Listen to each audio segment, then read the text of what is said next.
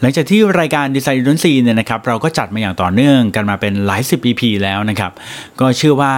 ผู้ที่ฟังรายการดีไซน์ดนซีอยู่เป็นประจำเนี่ยนะครับน่าจะเริ่มเข้าใจในความหมายของดีไซน์ที่เราพยายามจะ พูดถึงกันในทุกๆ สัปดาห์นะครับ ต่อไปนี้ผมเชื่อว่าหลายๆคนน่าจะมองเห็นว่าสิ่งที่เราเห็นอยู่รอบๆตัวนั้นนะครับ ไม่ได้มีการออกแบบมาแบบลวกๆ ไม่ใช่ว่าดีไซเนอร์คิดว่าอยากจะทำแบบนี้ก็ทำนะครับ แต่ทุกๆอย่างเนี่ยล้วนแล้วแต่มี thinking ไม่ว่าจะในด้านของ การใช้งานที่ดีนะครับ หรือว่าในด้านของจิตวิทยา การทำให้คนใช้งานรู้สึกหลงไหลในสิ่งเหล่านั้นนะครับ ดังนั้นเนี่ยดีไซน์จึงไม่ใช่สิ่งที่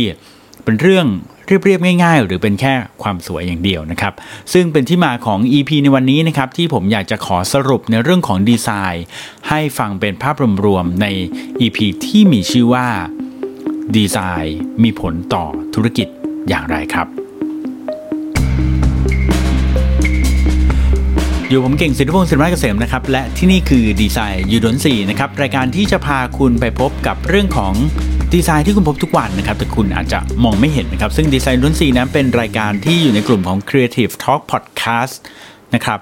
และในกลุ่มของ Creative Talk Podcast นี่ก็มีรายการอย่างเช่น Podcast in Law นะครับพูดถึงเรื่องกฎหมายกับดรมิกกี้นะครับหรือว่าอย่าง People Ship นะครับที่พูดกับคุณบีอภิชาติ HR The Next Gen และคุณ ท้อฟฟี่แบรดชอว์นะครับ แล้วก็มี Podcast on Marketing นะครับ ที่พูดกับแบรนด์ แล้วก็กลุ่มกูรูคนทำ marketing ทั้งหลายนะครับ แล้วก็มีรายการ Morning Call ของผมเองที่จัดทุกๆวันนะครับ ซึ่งเดี๋ยวนี้ก็มีสคริปต์ไปบางวันด้วยเหมือนกันนะครับ แล้วก็สุดท้ายแล้วก็คือรายการนี้นะฮะก็คืออ๋อมีมี The Organize ของคุณโจด้วยนะครับ ทุกวันศุกร์นะครับ พูดถึงเรื่องของการจัดการ แล้วก็มีรายการนี้เลยครับดีไซน์ดวนสี่ทุกวัน อังคาร กับผมเกณฑ์สิทธิพงศ์สุมาเกษมนะครับ ทีนี้ครับเราก็อยากจะมาพูดคุยสรุปนะในเรื่องของดีไซน์นะครับว่าเออจากที่เราคุยคุยกันมาเนี่ยนะครับดีไซน์มันมีผลต่อจิตวิทยาของเราเป็นอย่างมากเลยนะครับทั้งในเรื่องของการทำให้เรารู้สึกหลงไหลทำให้เรารู้สึกทำให้เราคิดตาม หรือบางครั้งห้ามไม่ให้เราทำนะครับ ซึ่งในวันนี้เนี่ยผมก็อยากจะมาเท้าความถึงเรื่องของดีไซน์ที่มีผลต่อภาคธุรกิจนะครับ แต่ก่อนที่เราจะไปถึงตรงนั้นนะครับผมอยากจะพาทุกคนย้อนกลับไปเรื่องถึงความสำคัญของดีไซน์ที่มันเกิดขึ้นตั้งแต่เมื่อประมาณ 500 ปีที่แล้วแล้วกันนะครับ 500 ปีที่แล้วเนี่ยนะครับ เราย้อนกลับไปในยุคของแถวแถวไมเคิลแองเจโลกับเลโอนาร์โด ดาวินชีนะครับพวกยุคที่มีนักวิทยาศาสตร์และศิลปินมากมายนะครับ ในยุคนั้นเนี่ยนะครับเริ่มที่จะมี การให้ความสำคัญกับการทำรูปปั้นสวยๆนะครับที่เกี่ยวกับศาสนานะครับแล้วก็เรื่องของภาพวาดสวยๆนะครับอย่างภาพหนึ่งที่ผมชอบมากๆเลยก็คือภาพที่วาดโดยไมเคิลแองเจโลในโบสถ์ Sistine Chapel นะครับซึ่งเป็นโบสถ์ในวาติกันนะครับ แล้วก็โอ้โหไมเคิลแองเจโลนั้นวาดภาพบนเพดานเนี่ยนะครับ คือ ทั้งหมดเลยนะครับ ซึ่งยิ่งใหญ่อลังการมากนะครับหนึ่งในภาพนั้นก็จะเป็นภาพที่ผมคิดว่าหลายๆคนน่าจะคุ้นตากันอยู่นั่นก็คือภาพที่เป็นพระเจ้าเนี่ยนะครับหรือ God เนี่ยนะครับอยู่บนก้อนเมฆนะฮะแล้วก็ยื่นมือมาแล้วก็มีนิ้วชี้นะครับยื่นนิ้วชี้ออกมา แล้วก็กำลังจะสัมผัสนิ้วชี้ของคนที่อยู่ข้างล่างนะครับ ซึ่งภาพนี้เป็นภาพดังมากมาจากโบสถ์ Sistine Chapel วาดโดยไมเคิลแองเจโลนี่แหละนะครับ แล้วก็ในยุคของอย่างเลโอนาร์โด ดาวินชีก็จะมีรูปอย่างเThe Last Supper นะครับ ซึ่งผมคิดว่าเป็นอีกหนึ่งรูปที่น่าสนใจและมีความหมายลึกซึ้งมาก ๆ ของดาวินชีนะครับของเลโอนาร์โด ดาวินชีด้วยนะครับ ทีนี้ทำไมเราถึงต้องย้อนกลับไปถึงยุคนั้นนะครับ ก็ต้องบอกว่าอย่างนี้ครับเขาบอกว่าคนเราเนี่ยนะครับเริ่มที่จะสนใจในเรื่องของดีไซน์มาก ๆ นะครับ peak มาก ๆ ก็คือในยุคนั้นแหละนะครับในยุคที่ ศาสนาเนี่ยเริ่มที่จะเฟื่องฟูนะครับ ซึ่งโดยในยุคนั้นเนี่ยนะครับศาสนาคริสต์นะครับก็มีแบ่งออกมาเป็นหลาย ๆ นิกายถูกไหมครับ ก็หนึ่งในนั้นนะครับก็มีนิกายอย่างเช่นโปรเตสแตนต์นะครับแล้วก็อย่างแคทอลิกนะครับซึ่งเขาก็เน้นกันมา2 2กลุ่มนี้นะครับว่า อย่างกลุ่มของ Protestant เนี่ยนะครับจะเป็นกลุ่มที่ไม่ค่อยสนใจเรื่องของดีไซน์สักเท่าไหร่นักนะครับ หากสังเกตดูโบสถ์ที่เขาสร้างนะครับหรือว่าสถานที่ต่างๆที่สร้างสำหรับประกอบพิธีของชาว Protestant เนี่ยนะครับก็จะเน้นโบสถ์ที่เรียกว่าเน้นฟังก์ชันนะครับตัวโบสถ์ก็จะเรียบๆนะครับเข้าไปมีเก้าอี้ให้นั่งนะครับ สำหรับสวดมนต์นะครับ แล้วก็ไม่ได้มีการตกแต่งประดับประดาอะไรมากมายนะครับ เน้นฟังก์ชัน เน้นความเรียบง่าย และทุกอย่างก็มีเอาไว้ใช้งานทั้งหมดเลยนะครับ ตรงกันข้ามกับโบสถ์ของแคทอลิกนะครับที่จะเน้นในเรื่องของความสวยงามอลังการมากๆ ไม่ว่าจะเป็นการใช้กระจกสีนะครับที่มาตกแต่งทำให้เกิดเป็นรูปภาพของ ระเยซูหรือว่ารูปภาพที่เกี่ยวข้องกับทางเนื้อเรื่องในศาสนานะครับ หรือว่าการประดับประดาด้วยรูปปั้นต่างๆ หรือว่าสิ่งของตกแต่งที่ทำให้ดูสวยงามอลังการนะครับ ซึ่งเขาบอกว่าด้วยความที่ทั้งสองนิกายนี่นะครับทำสร้างโบสถ์แล้วก็มีความแตกต่างในด้านของเรื่องของดีไซน์ ก็ทำให้ทั้งสองกลุ่มนี้นะครับมีความ แตกต่างกันโดยสิ้นเชิงเลยนะครับ เวลาเราเข้าโบสถ์ที่มีการตกแต่งสวยงามหรูหราอลังการเนี่ยบางครั้งมันก็ให้ความรู้สึกกับคนที่เข้าไปนะครับว่าได้ความรู้สึกถึงความหรูหราอลังการด้วยนะครับ ซึ่งอันนี้เนี่ยไม่ได้บอกนะครับว่า สังกัดไหนดีกว่ากันหรือไม่ดีกว่ากันนะครับ แต่แค่บอกว่าในจุดที่มีดีไซน์เนี่ยนะครับก็ให้ความรู้สึกแบบหนึ่งนะครับใน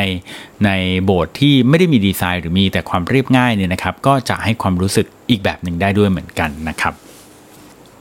ทีนี้เนี่ยนะครับในเรื่องของดีไซน์เนี่ยนะครับมันก็มี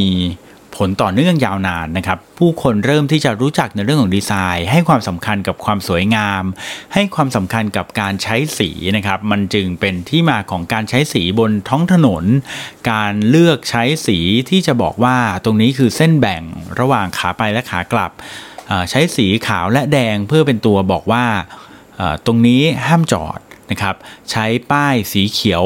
ใช้ป้ายสีฟ้า ใช้ป้ายสีแดงเพื่อบอกว่าหยุดนะครับใช้ป้ายสีเขียวสีฟ้าเพื่อบอกเป็นทางถนนธรรมดาอะไรประมาณนี้นะครับคือทั้งหมดเริ่มมีการออกแบบเริ่มมีการดีไซน์ คนเริ่มเห็นความสำคัญของการดีไซน์มากขึ้นเช่นป้ายที่มีตัวอักษรขนาดใหญ่ เท่านี้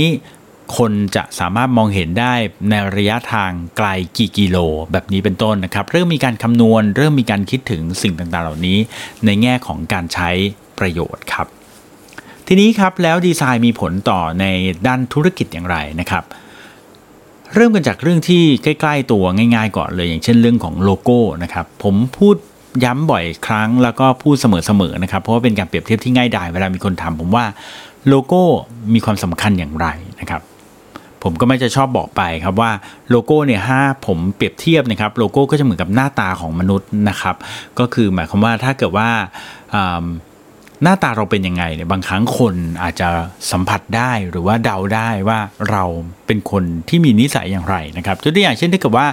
ผมเป็นคนที่หน้านิ้วคิ้วขมวดอยู่ตลอดเวลาเลยนะครับ ไปเจอทีไรก็โอ้โหหน้าเครียดตลอดเวลา คนก็จะเริ่มเดาได้เลยว่า เฮ้ย พี่เก่งเป็นคนเครียดหรือเปล่านะครับ หรือว่าไปเจอผมทีไรผมยิ้มทุกทีหัวเราะสนุกสนานเขาก็ต้องคิดว่าผมเนี่ยเป็นคนที่เออต้องเฮฮาแน่ๆเลย แบบนี้เป็นต้นนะครับดังนั้นเนี่ยนะครับหน้าตานะครับหรือโลโก้เนี่ยนะครับมีผลในการที่จะช่วยสื่อสารนะครับให้คนเนี่ยรู้สึกได้ว่าเราเป็นคนอย่างไร แบรนด์ของเรามีลักษณะ character อย่างไร เท่านั้นไม่พอครับโลโก้ยังมีหน้าที่เหมือนหน้าตาเราอีกอย่างหนึ่งก็คือช่วยในด้านของการจดจำ เชื่อไหมครับว่าบางคนเนี่ยนะครับ เราเจอกันเนี่ยแต่เราจำชื่อเขาไม่ได้นะครับ แต่เราจำหน้าเขาได้ พอเวลาเราเดินเจอเขาอีกทีเราอาจจะบอกเอ้ยพี่คุ้นๆพี่ชื่ออะไรนะ ผมขอโทษทีนี่แหละนะครับ เป็นเรื่องของการจดจำนะครับ คือเพราะว่ามนุษย์เนี่ยสามารถจดจำรูปภาพได้ดีกว่าชื่อและตัวอักษรนะครับดังนั้นเนี่ยพอเราเจอหน้าคนเราก็จะจำคนได้นะครับ เช่นเดียวกันกับโลโก้ก็เหมือนกันนะครับถ้าเกิดว่าโลโก้เราค่อนข้าง unique แตกต่างไม่เหมือนใคร ก็เหมือนเราเป็นคนที่มีหน้าตาที่แตกต่างไม่เหมือนใครนะครับพอเขาเจอโลโก้ของเราเขาจะจำได้ครับว่าอ๋อโอเค ฉันเคยซื้อสินค้าโลโก้นี้นี่นาดังนั้นฉันก็จะซื้อมันนะครับ โดยที่บางครั้งเนี่ยเขาจะจำไม่ได้ก็ได้ว่าโลโก้นี้เนี่ยแบรนด์นี้เนี่ยมันชื่อเต็มๆว่าอะไรแต่เขาก็จำได้ว่ามันมันแค่เป็น เป็นจำได้แค่โลโก้นะครับยกตัวอย่างเช่นโลโก้บางโลโก้ เช่นโลโก้ซีอิ๊วที่มีรูปเด็กอ้วนนะครับ นั่งกอดขวดซีอิ๊วอยู่ข้างหน้าแบบนี้นะครับไอ้โลโก้แบบนี้นะครับก็มีความโดดเด่นเพราะไม่มีใครใช้รูปเด็กกอดขวดซีอิ๊วมาไว้ตรงนี้อีกแล้วนะครับแบบนี้อีกแล้วนะครับก็ช่วยในการสื่อสารนะครับหรือว่าสมัยก่อนเนี่ยมีโลโก้ของแบรนด์หนึ่งซึ่งเป็นรูปเท้านะครับรูปเท้าเป็นรอยเท้ามีนิ้ว 5 นิ้วอะไรอย่างเงี้ยนะครับ พี่สาวผมก็ชอบบอกว่าเฮ้ยไปซื้อเสื้อยี่ห้อเท้ากันนะครับหรือว่าอย่างอีกยี่ห้อหนึ่งอย่าง Body Glove นะครับก็ใช้แบรนด์โลโก้ครับรูปมือแบบนี้เป็นต้นหรือ n i กี้ใช้เป็นรูป swoosh นะครับหรือที่เป็นคล้ายๆเครื่องหมายถูกแบบนี้นะฮะก็ทำให้แตกต่างไม่เหมือนใครนะครับ ส่วนแบรนด์ที่แบบบางครั้งมันมีความคับคล้ายคับคลาคล้ายคลึงกับแบรนด์อื่นๆ ก็เหมือนคน หน้าโหลเวลาเราบอกเพื่อนว่าเฮ้ยแกหน้าโหลเนี่ยก็คล้ายๆอย่างนั้นเลยนะฮะก็คือพอไปเจอหน้าปุ๊บก็เฮ้ยหน้าแกคุ้นๆอะไรอย่างเงี้ยนะครับก็จำไม่ค่อยได้ว่าเอ๊ะเราเคยเจอหรือเปล่าแล้วทำไมหน้าเขาเหมือนคนอื่นจังอะไรประมาณนี้นะครับดังนั้นโลโก้จึงมีความสำคัญต่อแบรนด์ แล้วก็แน่นอนครับโลโก้เป็นเรื่องของดีไซน์และการออกแบบนะครับ การดีไซน์ยังมีผลในเรื่องของการสื่อสารนะครับกับแบรนด์ กับลูกค้าของแบรนด์นะครับยกตัวอย่างเช่นนะครับสินค้าบางประเภทเนี่ยก็พยายามใช้การดีไซน์ที่มันอาจจะบางทีอาจจะไม่ได้ใช้ได้งานได้ดี แต่ว่าคนก็เขาก็อยากให้คนรู้สึกในแบบที่เขาต้องการนะครับยกตัวอย่างเช่นนะครับ พัดลมฮะบ้านผมเนี่ยมีพัดลม แบบที่เป็นปุ่มกดนะครับ ก็คือมันจะเป็นปุ่มแบบปุ่มเป็นปุ่มนะฮะคือปุ่มมันจะนูนๆหนาๆขึ้นมาใช่ไหมฮะเวลาเรากดปุ๊บไอ้ปุ่มนี้ก็บุ่มลงไปนะครับ อันนี้ก็จะเป็นพัดลมที่เราคุ้นตากันปกติเลยนะครับ แต่ว่าบ้านผมเนี่ยก็มีพัดลมอีกรุ่นหนึ่งนะครับ ซึ่งมาจากยี่ห้อเดียวกันเนี่ยนะฮะแต่ว่ามันเป็นรุ่นที่แบบดีไซน์ออกมาดูแบบ advance กว่านะครับก็คือเป็นพัดลมแนวตั้งนะครับ แต่ทีนี้เนี่ยด้วยความที่มัน advance กว่าเนี่ยเขาก็คงอยากจะดีไซน์มาให้รู้สึกว่ามันแบบ ดูเท่กว่าดูอนาคตกว่านะครับ ปุ่มที่ใช้สำหรับการเปิดก็เลยกลายเป็นปุ่มแบบสัมผัสนะฮะเคยใช้น่าจะคิดว่าคนฟังดีไซน์ดนซีหลายท่านได้เคยใช้พวกอุปกรณ์เครื่องไฟฟ้าที่ใช้ปุ่มแบบสัมผัสนะครับเจ้าพวกปุ่มแบบสัมผัสแบบนี้ครับมันก็มีความยากอย่างหนึ่งก็คือว่าเวลาบางทีสัมผัสแล้วมันไม่เปิดไม่เป็นไหมฮะสัมผัสแล้วมันก็ไม่เปลี่ยนความแรงอะไรของมันเลยนะครับ ซึ่งถามว่าใช้ได้ง่ายไหม ไม่ง่ายนะครับ แต่ว่าบางครั้งเขาตั้งใจทำมาทั้งทั้งที่รู้ว่าอาจจะไม่ได้ง่ายในการใช้งานมากแต่ ในแง่ของการขาย ในแง่ของลุคของมันที่ทำให้ดูแล้ว เฮ้ย มันดูแล้วแบบดูเท่ดูล้ำสมัย ก็อาจจะช่วยได้นะครับ ดังนั้นดีไซน์จึง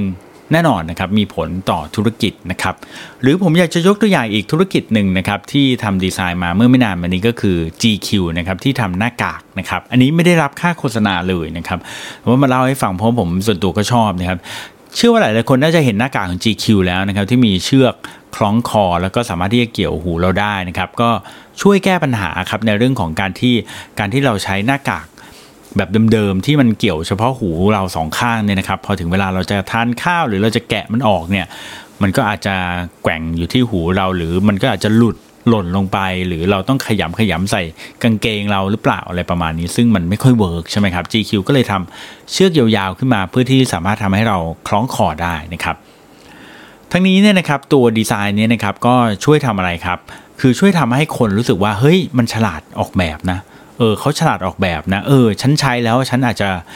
ทำให้คนอื่นรู้สึกว่าฉันเป็นคนฉลาดเลือกก็ได้เป็นไปได้นะครับ อย่างไรก็ตามนะถ้าเกิดเผื่อ GQ ฟังอยู่ก็อาจจะคอมเมนต์นิดนึงแล้วกันนะไอ้เชือกนี้พอมันคล้องคอข้างหน้าเนี่ยส่วนหนึ่งที่มันไม่ดีก็คือเวลาเราทานข้าวแล้วบางทีข้าวมันหกนะครับมันก็จะเข้าไปอยู่ในไอ้ไอ้เอ่อแมสนี้นะฮะก็ผมก็ แกล้งแซวเพื่อนๆว่าเป็นที่ไว้สำหรับรองข้าวหกลงพื้นเวลาเรากินไม่ดีนะครับ โอเคนะครับ แน่นอนครับดีไซน์มีผลต่อยอดขายนะครับยกตัวอย่างเช่น ดีไซน์ของโทรศัพท์นะครับบางรุ่นบางยี่ห้อเนี่ยนะครับไม่ได้มีการเปลี่ยนดีไซน์มาตลอดหลาย ๆ รุ่นแล้วนะครับ ก็อาจจะทำให้ยอดขายลดลงนะครับ พออยากจะกระตุ้นหน่อยก็เปลี่ยนดีไซน์นะครับ เพราะว่า มนุษย์เราครับเวลาซื้อของใหม่ก็อยากจะโชว์เนาะถ้าเกิดว่าซื้อของใหม่แล้วปรากฏว่ามันไม่มีอะไรให้โชว์เพราะดีไซน์มันเหมือนเดิม แต่ว่ามันแตกต่างเฉพาะข้างในหรืออะไรประมาณนี้ก็จะทำให้คนแบบไม่อยากซื้อได้เพราะว่าซื้อแล้วไม่ได้โชว์นะครับ ดังนั้นครับถ้าจะถามว่าดีไซน์มีผลอะไรต่อธุรกิจเนี่ยก็ต้องบอกว่าดีไซน์มีผลเป็นอย่างสูงมากเลยนะครับต่อธุรกิจนะครับไม่ว่าจะเป็นเรื่องของการดีไซน์ตัวสินค้า การดีไซน์แบรนด์ การดีไซน์โลโก้ การดีไซน์โฆษณานะครับเพราะว่าดีไซน์ครับเป็นเรื่องของการสื่อสารนะครับและดีไซน์ที่ดีนะครับต้องสามารถทำงานได้ ดีไซน์ที่ดีต้องไม่ใช่แค่สวย ขอบคุณที่ติดตามดีไซน์ล้นซีนะครับ และถ้าคุณมีเรื่องที่สงสัยหรือมีสิ่งอะไรที่สังเกตแล้วไม่แน่ใจว่าเขามีดีไซน์อะไรเบื้องหลังอยู่ตรงนั้นหรือเปล่านะครับ สามารถที่จะ inbox มาได้นะครับ ที่ Creative Talk Podcast ที่เพจนะครับ หรือว่าจะ inbox มาที่เพจของ Creative Talk ตรงๆเลยก็ได้นะครับ ฝากคำถามไว้ได้ทุกที่เลยนะครับ แล้วถ้าผมไปเจอนะครับ หรือคอมเมนต์ไว้ก็ได้นะครับ ผมก็จะ ไปหาคำตอบมาให้นะครับ ขอบคุณที่ติดตามนะครับ เราพบกันใหม่วันอังคารหน้าครับสำหรับวันนี้ สวัสดีครับ